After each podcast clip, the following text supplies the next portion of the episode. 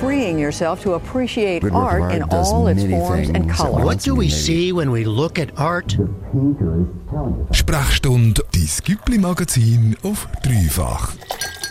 Wenn du durch ein Museum durchlaufst, äh, hat es ja ganz viele verschiedene Kunstwerke, zum Beispiel abstrakte Malerei, Installationen und Videos. Und du hast dich sicher auch schon jemand mal gefragt, was braucht es denn eigentlich genau, damit man in einem Museum ausgestellt wird? Ramon, du hast im Kunstmuseum zu Luzern herausgefunden, dass man eigentlich ein bisschen weniger muss können, als man immer meint.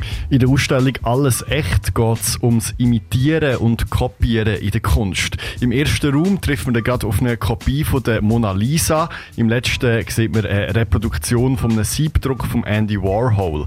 Und zwischendrin gibt es Werke, die die Natur probieren zu kopieren oder exzessiv andere Kunstwerke zitieren.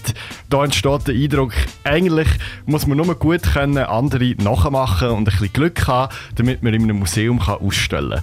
Ich habe die Kuratorin Alexandra Plättler dann gefragt, ob sie diese Einschätzung teilt. Das kann eine von diesen Ideen sein, wo man auch muss sagen, das ist nicht ganz abwegig, die spielen mit eine Rolle, aber vielleicht schon so ein bisschen die Lust, gleich auch etwas vielleicht nochmal reproduzieren und ähm, äh, so wie nachbilden, dass das dann auch könnte sogar da geschürt werden, ja. Die Lust am Kopieren ist schon uralt. In der Entwicklung von der Kunst ist es lang darum gegangen, die Natur möglichst genau abzubilden.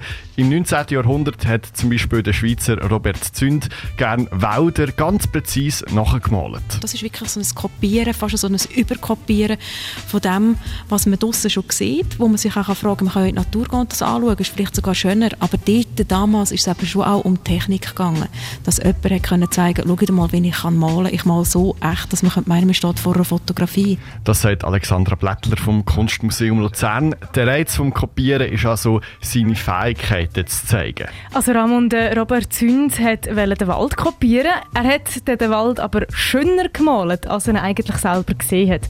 Dann ist es eigentlich nicht mehr so eine richtige Kopie. Ja, Gina, man kann sich schon fragen, was ist denn eine Kopie und umgekehrt, was ist denn ein Original?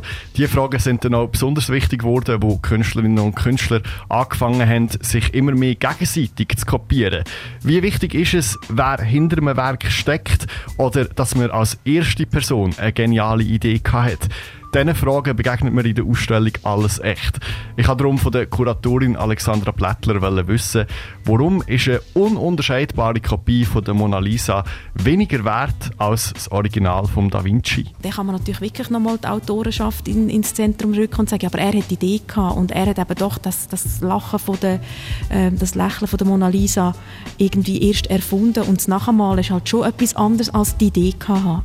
Spätestens in den 60er Jahren hat man aber auch das das Prinzip von der Idee hinterfragt. Der Andy Warhol hat dort in seiner Factory andere Menschen in einer hohen Auflage Sieb drucken.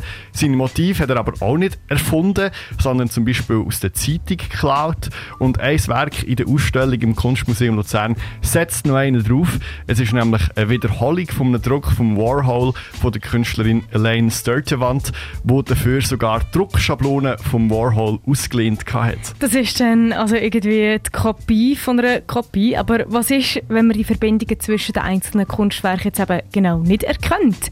Ist denn die Kunst nur noch für eine eingeweihte Kunstelite spannend? Ja, ich finde nicht. Kuratorin Alexandra Blättler hat die Gefahr erkannt, dass die sehr referenzielle Kunst nur für eine gewisse Bubble könnte spannend sein.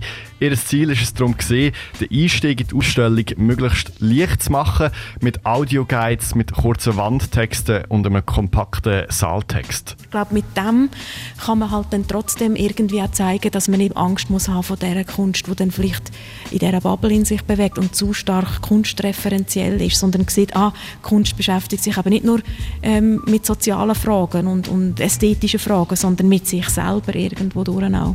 Die Beschäftigung von der Kunst mit sich selber wird die Kuratorin Alexandra Blättler auch den Touristinnen und Touristen, aber auch den jungen Leuten näher bringen. Ramon, du gehörst ja selber auch noch zu diesen jungen Leuten und du hast jetzt auch nicht gerade irgendwie Kunstgeschichte studiert.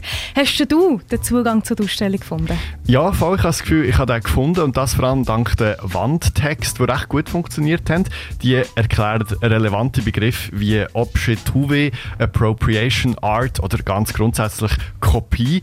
Beim Spazieren durch die Räume ist es mir dann so ein bisschen vorgekommen, wie wenn man einen langen Wikipedia-Artikel über Kopieren in der Kunst liest und immer mal wieder auf so einen Hyperlink drückt, wo man etwas noch ein bisschen genauer erklärt bekommt. Das klingt im Fall für mich ehrlich gesagt ein bisschen sehr anstrengend. Ich habe es eben nicht so gerne, wenn ich in ein Museum gehe und ich weiß, ich muss jeden einzelnen Text gelesen haben, um noch den Zusammenhang zu checken. Ist das jetzt in dem Fall bei dieser Ausstellung so, du musst alles lesen? Also man muss zuerst vielleicht mal sagen, alles ist nicht mega viel. Die Texte sind noch recht kurz und natürlich braucht es ein bisschen Fleiss, um immer dranbleiben und in jedem Raum alles zu lesen. Wenn man das macht, kommt man sicher den wichtigsten Kontext mit über. Ich kann aber besonders empfehlen, wie ich gestern an eine öffentliche Führung zu gehen. Die Alexandra Blättler hat dort einzelne Werke noch genauer unter die Lupe genommen und ihre Bedeutung für die Kunstwelt von heute erklärt. Da merkt man auch nochmal, dass die Diskussion ums Kopieren in der Kunst natürlich überhaupt nicht geklärt ist auch heute werden immer noch neue Fragen zu der Originalität und dem Wert von der Kunst aufgeworfen, sei es durch computergenerierte Kunstwerke oder wie 2018 durch sich selber schreddernde Bild von Banksy. Jetzt spielen natürlich solche Fragen auch mit ein, wo äh, eigentlich noch Zukunft kann sein und inwiefern vielleicht wirklich mal gar kein Mensch mehr muss hinter einem Kunstwerk stehen. Schlussendlich gibt es aber immer wieder so Gegenbewegungen, wo dann plötzlich das Material, das Textil, das Gemalte wieder ganz wichtig wird. Also der Mensch wird immer eine Rolle spielen in der Kunst, aber man kann natürlich wirklich auch davon so die Gedanken davon spinnen, was, was ist alles noch möglich, äh, wenn man einfach weiter überlegt, was wir alles erfinden sagt Alexandra Blättler, die Kuratorin von der aktuellen Ausstellung Alles echt im Kunstmuseum Luzern. Die Technik vom Kopieren ist so alt wie die Kunst selber. Sie wirft Fragen auf von der Originalität von der Autorinnenschaft oder der genialen Idee, die hinter einem Kunstwerk steckt. Klare Antworten dazu gibt es keine. Diskussion über die Frage wird auch jetzt und in Zukunft immer weitergehen. Wer will mitdiskutieren, kommt in der Ausstellung «Alles echt» vom Kunstmuseum Luzern eine angenehme Einführung in diesen Themenkomplex über.